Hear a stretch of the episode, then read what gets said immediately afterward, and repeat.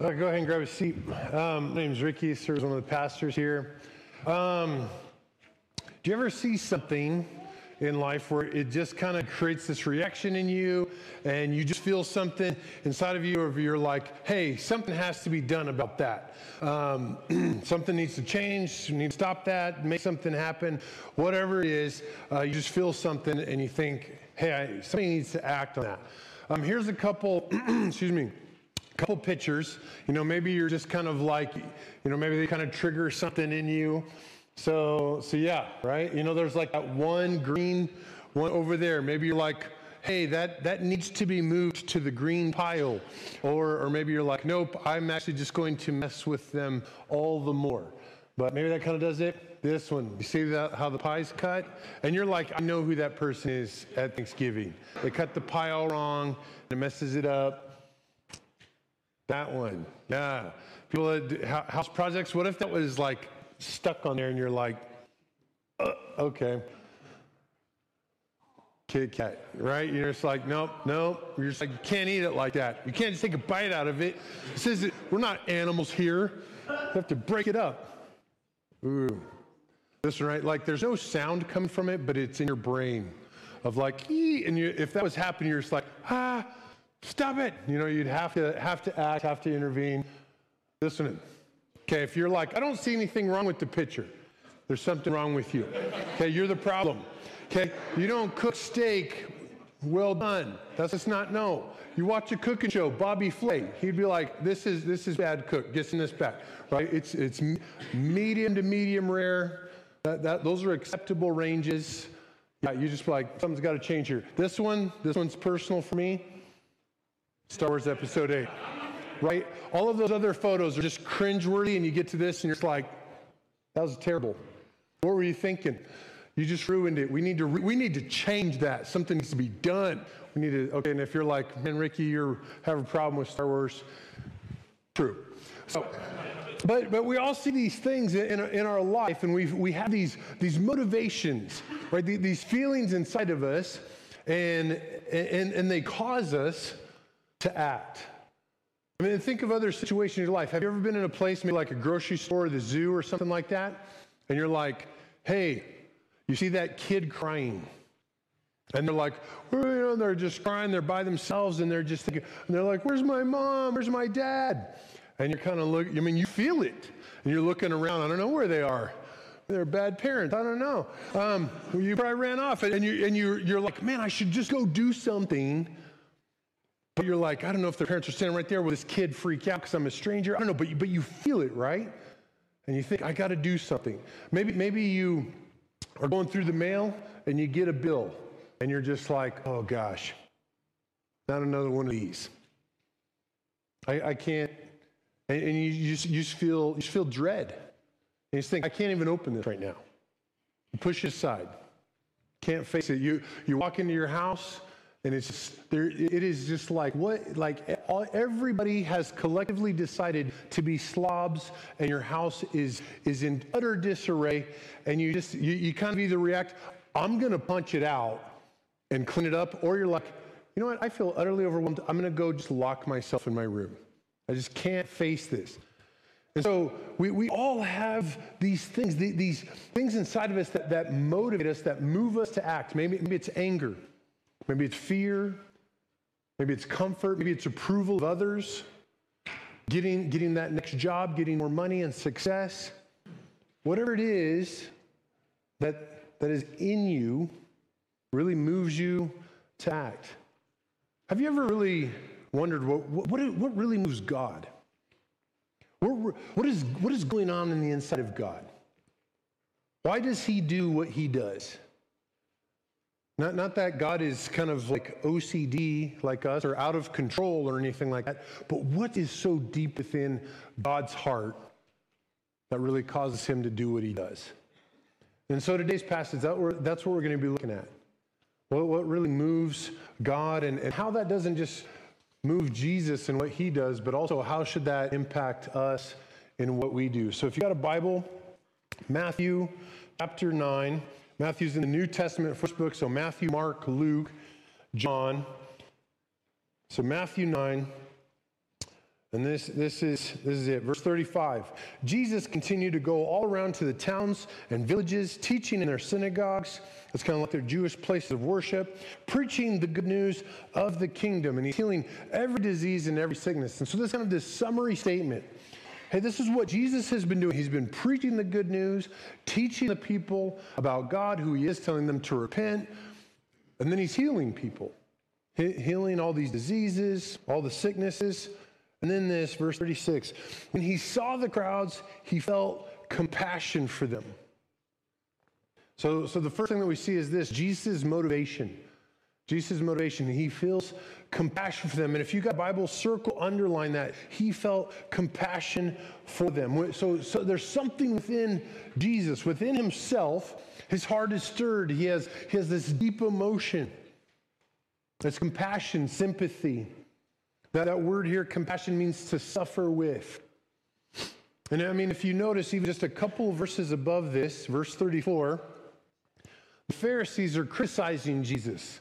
They're accusing him, hey, all of these miracles that you're doing, all these people that you're healing, that's, you're actually doing that by the power of Satan.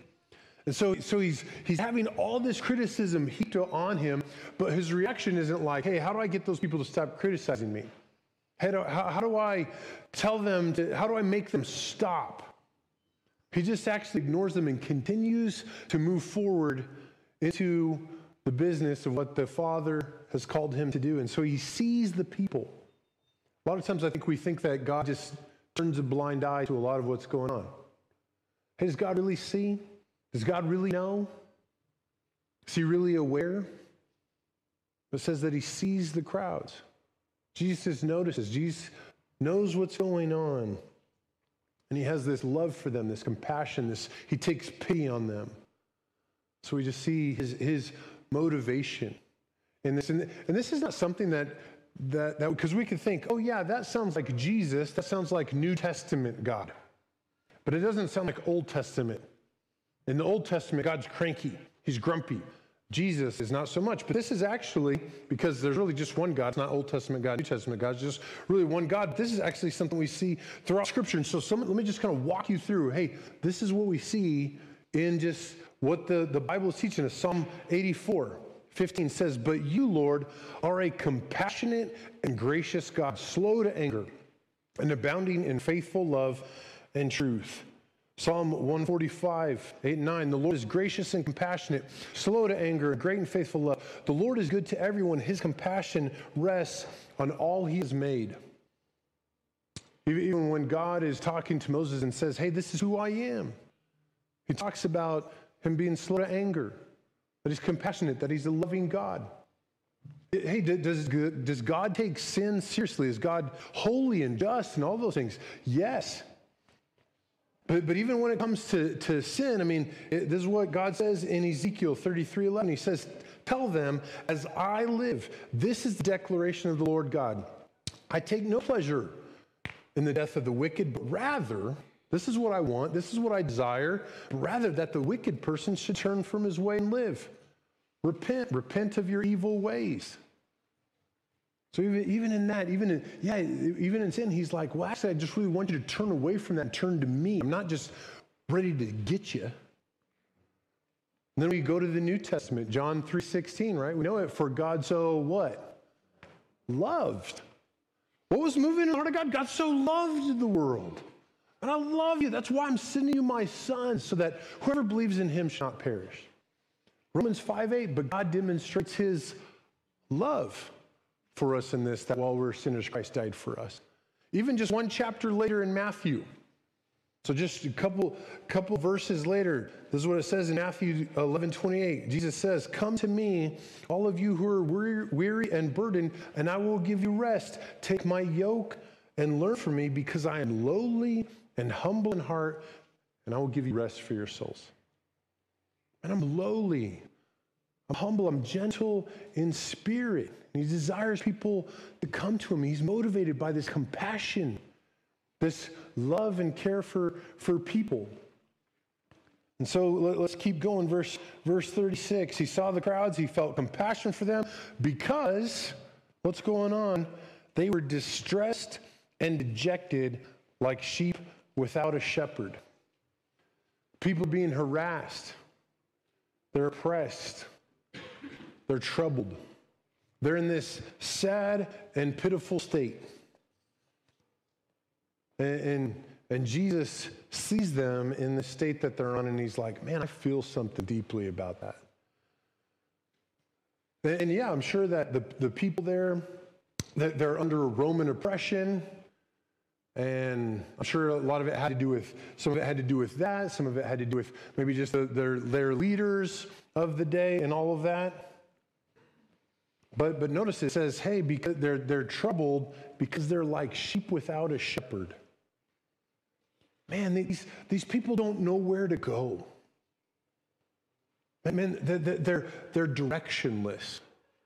I don't think it's just so much about their circumstances of just their, their, their kind of their life, but something deeper within them. I like what somebody pointed out in our city group on Thursday. It was, hey, this is, it's kind of like uh, the Ninevites with Jonah. Said they didn't, they didn't know their left hand from their right hand. Man, they, they're just, they're just lost. And Jesus sees the people and it's like, man, that they're running after everything else except me. And they're running after success or sex or, or money or all these things. They're trying to get all this, this satisfaction and none of that is really going to do anything for them. It's not, it's not going to deliver. It's still going to leave them empty. Reminds me of, of Jeremiah 2.13. God says, for my people have committed a double evil. They've abandoned me, the fountain of living water. They've abandoned me. But what have they done? And they've dug cisterns for themselves. It's like they're, getting, they're making their own jars.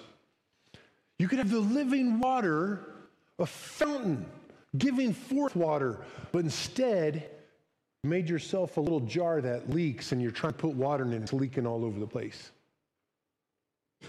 That's like what the people back then, there's still people of, of today. It's like, man, you're looking for everything else to fill you,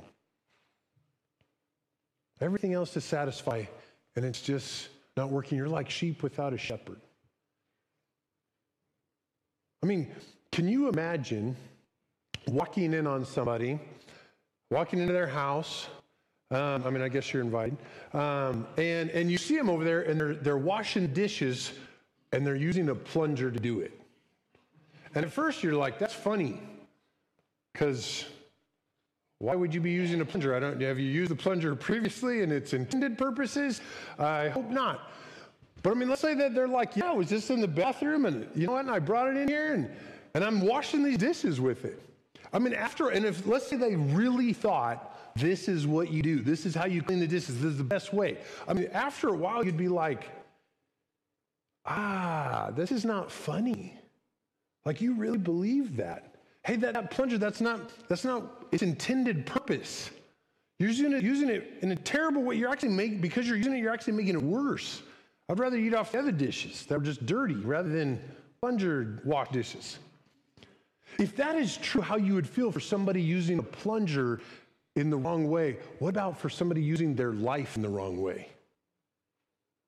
And you're created for a purpose, for, for, for something beautiful, for relationship with God, love with God, love with others.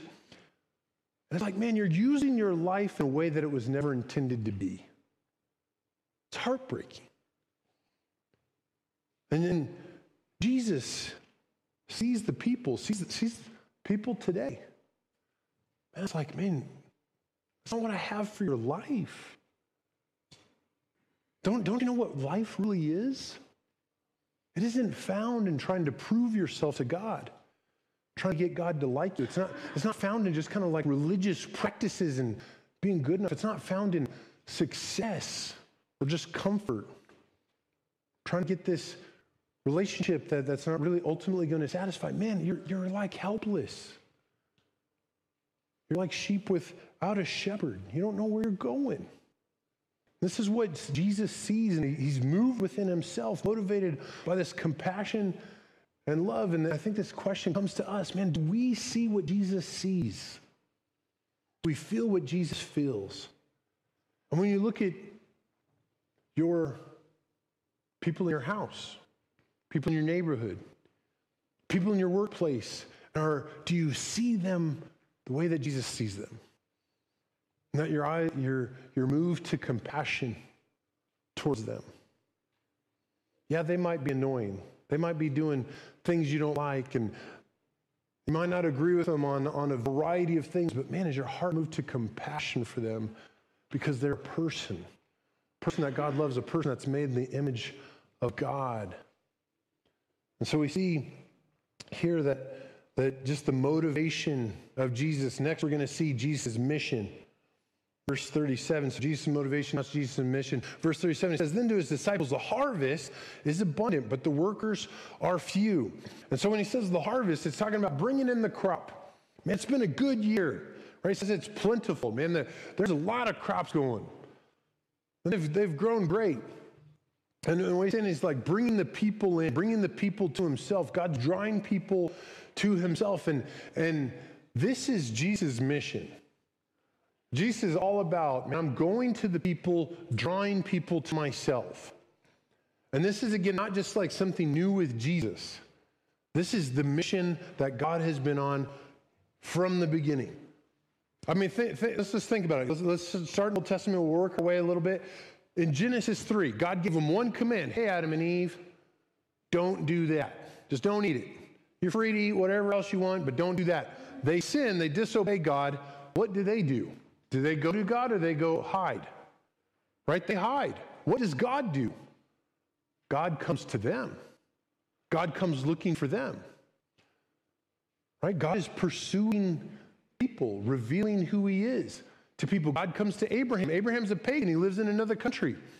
He's not, he's not really concerned with what God's doing, doesn't even really know God. God comes to him and says, Abraham, I'm going to bless you. I'm going to make you the father of many nations, not just so that you'll be blessed, but I'm going to bless you so that you will be a blessing to the nations. In Exodus, when the people, the Israelites, they're slavery to, to the Egyptians, and this is, God, God hears their cries, and this, this is what God says is going to happen. This is Exodus 6. He's talking to Moses, and he says, Therefore, tell the Israelites, I am the Lord, and I will bring you out, out from the first labor of the Egyptians and rescue you from slavery to them. I will redeem you with an outstretched arm and great acts of judgment. So that's the part we're kind of familiar with. Yep, that's what you're going to do. You're going to free them, and you're going to do it with these cool plagues and all this stuff. This will be neat. But then Jesus or God tells Moses, hey, here's why I'm doing this. Because I'm going to, I will take you as my people and I will be your God. You will know that I am the Lord your God who brought you out from Egypt, out from forced labor. So God says, hey, this is the anticipated outcome of the, of the Exodus, is that you will know me. I'm revealing myself to you and I'm bringing you out, yes, freeing you from these bad circumstances, but to me drawing you to me so you will know me. De- Deuteronomy 4, it says, Man, this is, I've shown you these things so that you'll know that He is the Lord your God and that there is no other. Even throughout the Old Testament, when the, when the people go into exile because of their sin, because of their disobedience to God, God's not just like, hey, you stink, bat. He's like, man, I'm actually sending you in exile so that I could bring you back to myself, so that you can know me. And then what do we have happen in John or in the New Testament. Then God the Father sends Jesus the Son. Matthew 1. And she will give birth to a son, and you will name him Jesus because he will save his people from their sins. God so loved the world that he sent his son. Jesus said over and over, I've, I have come to seek and to save the lost. Jesus says, I, I have come not to call the righteous, but sinners I've come for the sick. I've come that you may have life. I've come to be a light in the darkness. Jesus says, I came to fulfill the law. And then, well, how did he fulfill the law? Jesus even tells us in Luke 24, says, man, th- this was all written, the prophets, the law, everything was written so that it might be fulfilled, that, so that through the Messiah, that he would suffer and die and raise on the third day. And so that um, the, for, and, and that repentance or forgiveness of sin would be proclaimed in his name to the nations. I'm doing all of this. Why? Because I'm going to suffer, I'm going to die, and so that the good news might be preached so that people would know me. People from all nations. All of the scripture finds its focus and fulfillment in this. And so this is the mission of God, drawing people to himself, pursuing people. And then even how the, the Bible ends, Revelation 21. John, John writes this, then I heard a loud voice from the throne. Look, God's dwelling is with humanity, is with his people, and he will live with them. They will be his peoples, and God himself will be with them and will be their God. And the story, even, even the Bible itself is God saying, Hey, I'm revealing myself to you. I've given you my word so that you might know me. I'm sending you the prophets so that you might know me. I'm sending my son so that you might know me. I'm he's constantly on mission, moving towards people, revealing himself. He sees our desperate need for him so that we might know him. And then, so Jesus says, this is, this is my mission. He says, Man, the harvest is plentiful. There's lots of people to reach. This is a big job. There's lots going on. God is, has a lot of work to do. So that's, you know, we've seen his motivation, we've seen his mission. This be, the harvest being plentiful leads us to the third point is this. We see Jesus' means. Jesus' means. And so in verse 37 he says, And he said to the disciples, The harvest is abundant, but the workers are few. Therefore, pray to the Lord of the harvest to send out workers into his harvest. And so this is Jesus' response. Hey, I'm, i love people. I'm, I see them. I'm moved to compassion towards them. Hey, now my response I'm going to send my people to them. Disciples, go. Workers, need more workers. Notice Jesus didn't say, Man, I have compassion on these people. I got this. This, this is all me. It's a solo act. He, didn't do that. Jesus didn't say, Man, I see all these people, they're helpless, like sheep without a shepherd. Hey, let's get a bigger crowd. Let's just get more watchers. More just people sitting in a seat. Right? That, no, he says, Man, I, I'm going to send people. I'm, I'm going to actually invite people into my compassionate heart and to do what I'm doing so that we might be doing this together.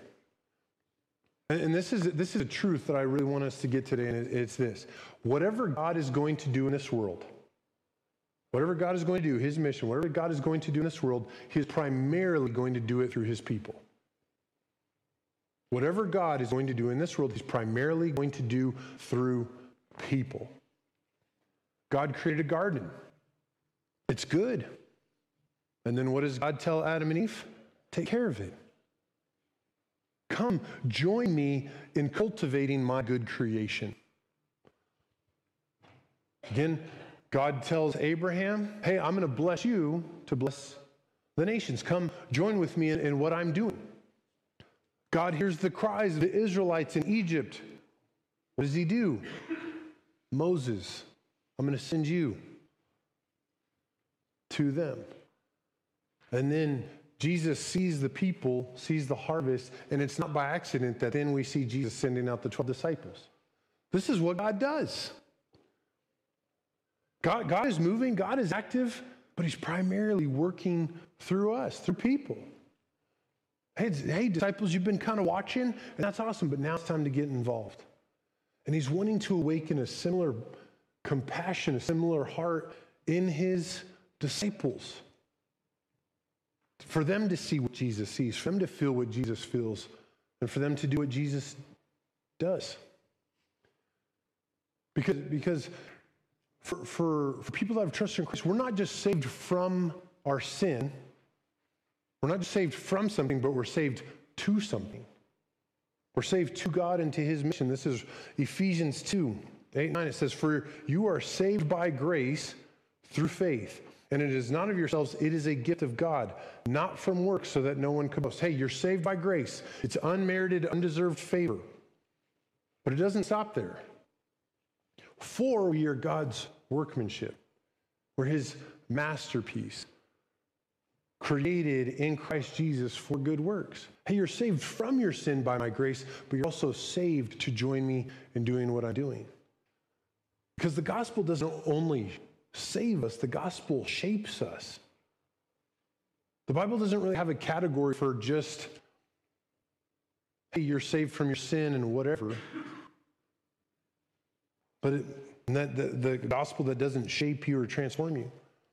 And so Jesus says, man, hey, the, there's this mission, there's this harvest, it's plentiful. There's a lot of people to share with, a lot of disciples being made, but he says, hey, but the workers are few. There's a stat out there, and I mean, it just seems to be typically true. Of, of it just keeps being repeated because it seems to be true. It says that 20% of people in a church do all of the work. So, so this problem that Jesus sees, hey, the workers are few, it's not just a problem for then, it's a problem for today. So, so why is that? Why, why is it that, the, that there are few workers? And, and, and let's, let's admit, because a lot of times we just don't see ourselves as laborers. We don't see ourselves as, as workers. We don't like, we, we like being watchers. We don't like being servants. And also, if you're thinking, hey, Ricky, this is probably just easier for you because you're like a paid Christian. You know, you're, you're a pastor. I just want to tell you, like, it, it's not. I mean, there's a lot of times where, even being pastor, I'm like, boo. Man, I don't really want to go serve that person. And if you're thinking, man, is he talking about me? Probably.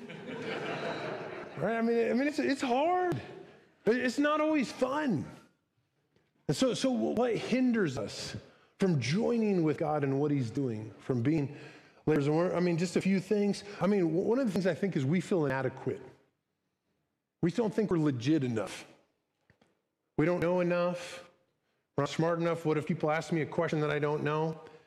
I could get that. There's, I mean, seriously, there's lots of times where I'm like, I've been doing ministry for 17 years, and there's times I'm just like, man, I don't feel legit. Man, what, what goofball shows Star Wars pics? I can tell you who doesn't. That legit pastor down over there. They're awesome. I don't feel that I always really know what I'm doing. And I'm sure you, you guys face that. And that's why I love in chapter 10, it lists the, two, the 10 disciples or 12 disciples. And I mean, look, it's just like this ragtag bunch of random people. Hey, you got, a, you got some fishermen, you got, you got a, a tax collector, you got a zealot. I don't know. What does that even mean? I guess he's just passionate about stuff. I don't know. He's this kind of revolutionary guy. And then you have these, I mean, you got a betrayer. And then you have people you're like, I don't even know who those are. James, son of Alphaeus? What's that guy? Mm-hmm. He's not even legit to say anything else about. Right? But you, so you just have these random guys, these uneducated guys. And, and here's the thing not just with the disciples, but you see it throughout Acts and really through church history. It's not about extraordinary people doing extraordinary things, it's about an extraordinary God doing extraordinary things through ordinary people. Man, so, so don't worry about if you're like, like legit enough. And, and notice that Jesus gave them authority. That's something that they didn't have. It wasn't like, oh, they're super skilled, but it's like, no, you need some. I'm going to give you authority. I'm going to give you these things so you could do it. Another, another thing that I think hinders us from being a, uh, kind of a servant or laborer is we'll say, you know, we'll just kind of say something like this, well, my heart's not in it. Or that's just kind of not my thing. You know, I get this. We, we want to serve God with, with a cheerful heart. We want to share the, the gospel with a cheerful heart.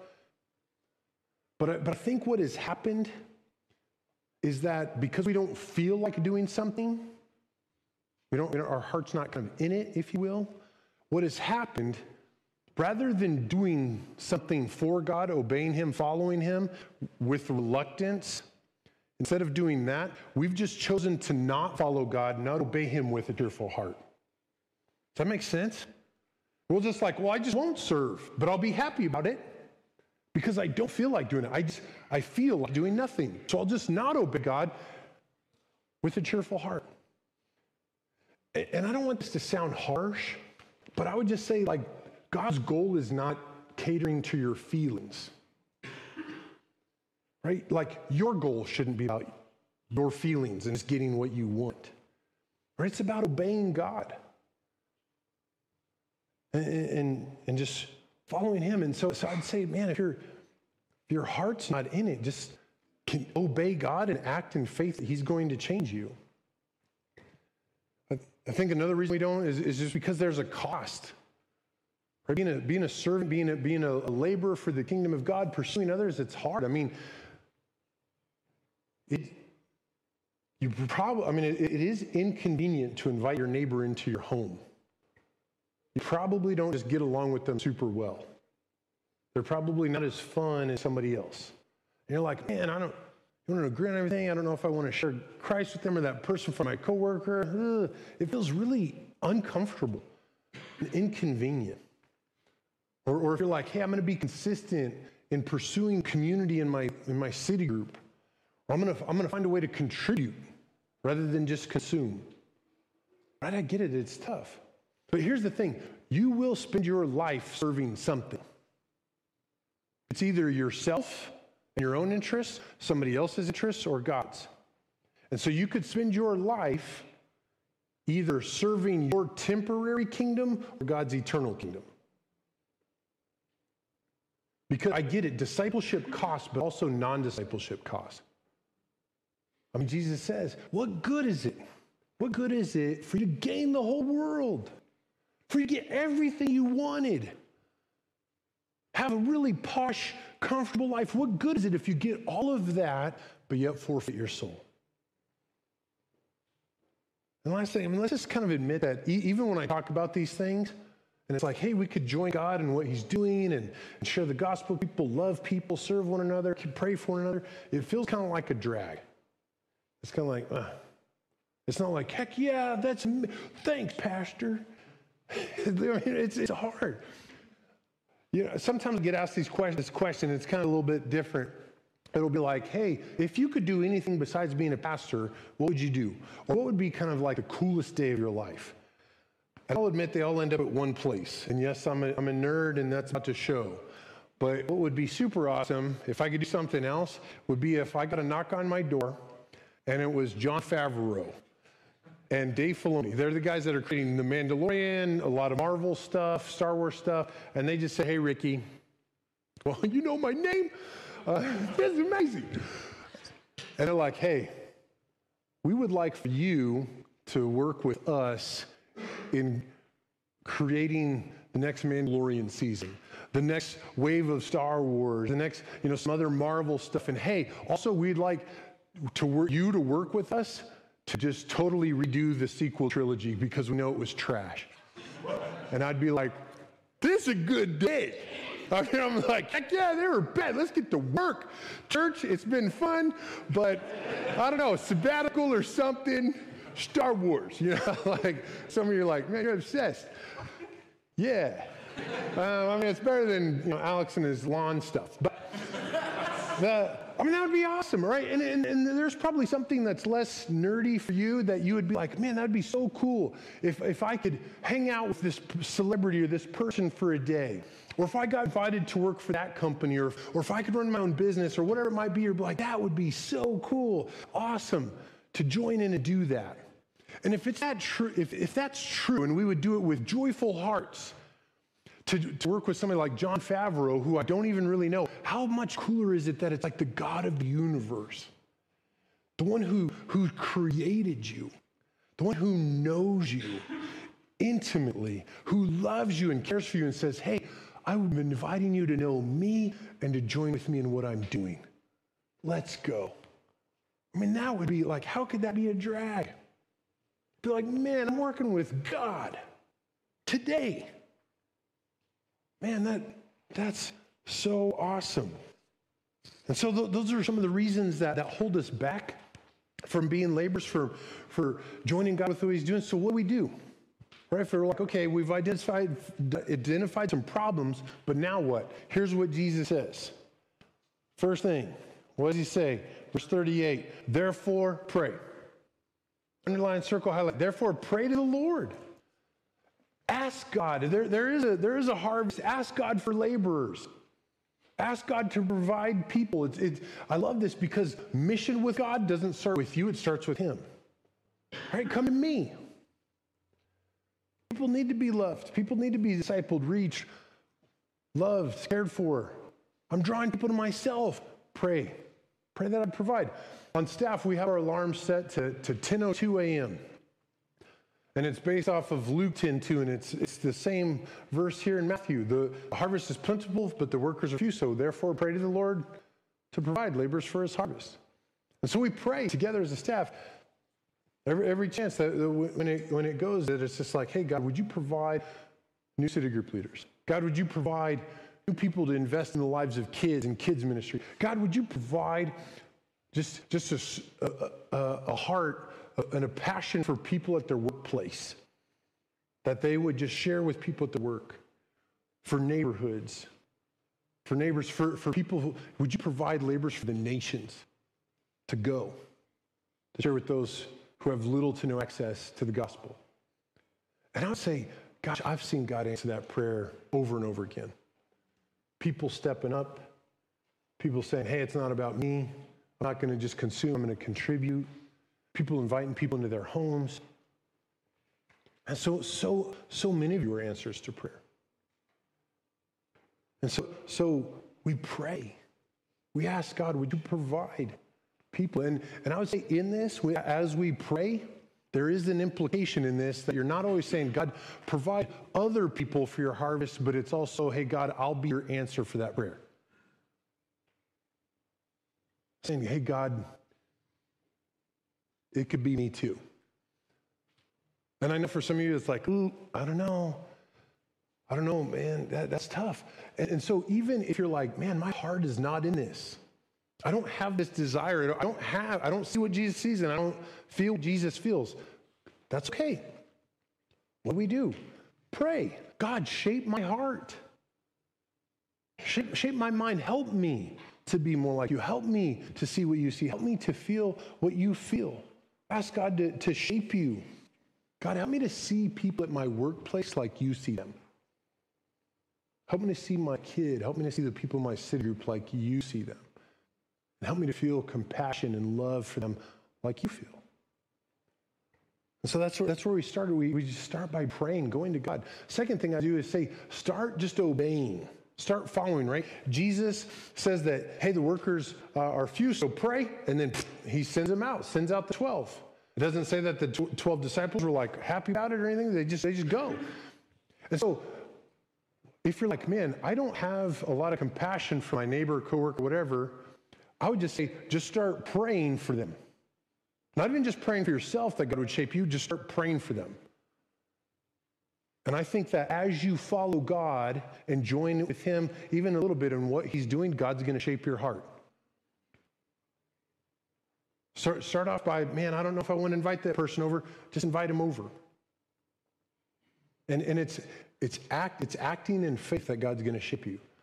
I mean, I, mean, I didn't really start following Jesus until I was in high school. And um, so when I was in high school, people did start talking about giving and, and money and all that. And I'm, it wasn't that big of a deal for me to give because I didn't really make very much money. So it was like, well, here's 10 bucks. Yay, worship. Boop. And then I got into college and it was kind of about the same. And then I graduated college and I was an intern at a church. And so it's still not that much. And then kind of right at the same time, my wife, Chris, and I both got salary jobs. And then it was just like, oh, wait a minute. Now what we're going to give, that number has suddenly increased.